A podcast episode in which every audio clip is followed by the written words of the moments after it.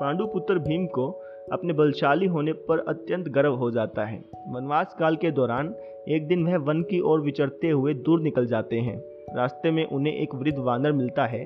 वानर की पूंछ भीमसेन के रास्ते में पड़ी होती है, तभी भीम उन्हें अपनी पूंछ हटा लेने को कहता है। परंतु वृद्ध वानर कहता है कि अब इस आयु में मुझसे बार बार हिला डुला नहीं जाता।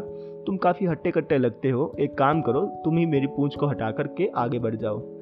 भीम उस वृद्ध वानर की पूछ को हटाने का भरसक प्रयास करता है, परंतु वह सफल नहीं हो पाता। अंत में भीमसेन उन्हें हाथ जोड़कर प्रणाम करते हैं और उन्हें अपना परिचय देने का विनम्र आग्रह करते हैं। फिर वृद्ध वानर के रूप में धरे हुए पवन पुत्र हनुमान अपने असली रूप में आ जाते हैं और भीम को अपना अहंकार छोड़ने की सीख देते हैं। तो इस कहानी से हमें क्या शिक्षा मिलती है? इस कहानी से हमें शिक्षा मिलती है कि बल, बुद्धि और कौशल पर कभी भी घमंड नहीं करना चाहिए। धन्यवाद। Thank you.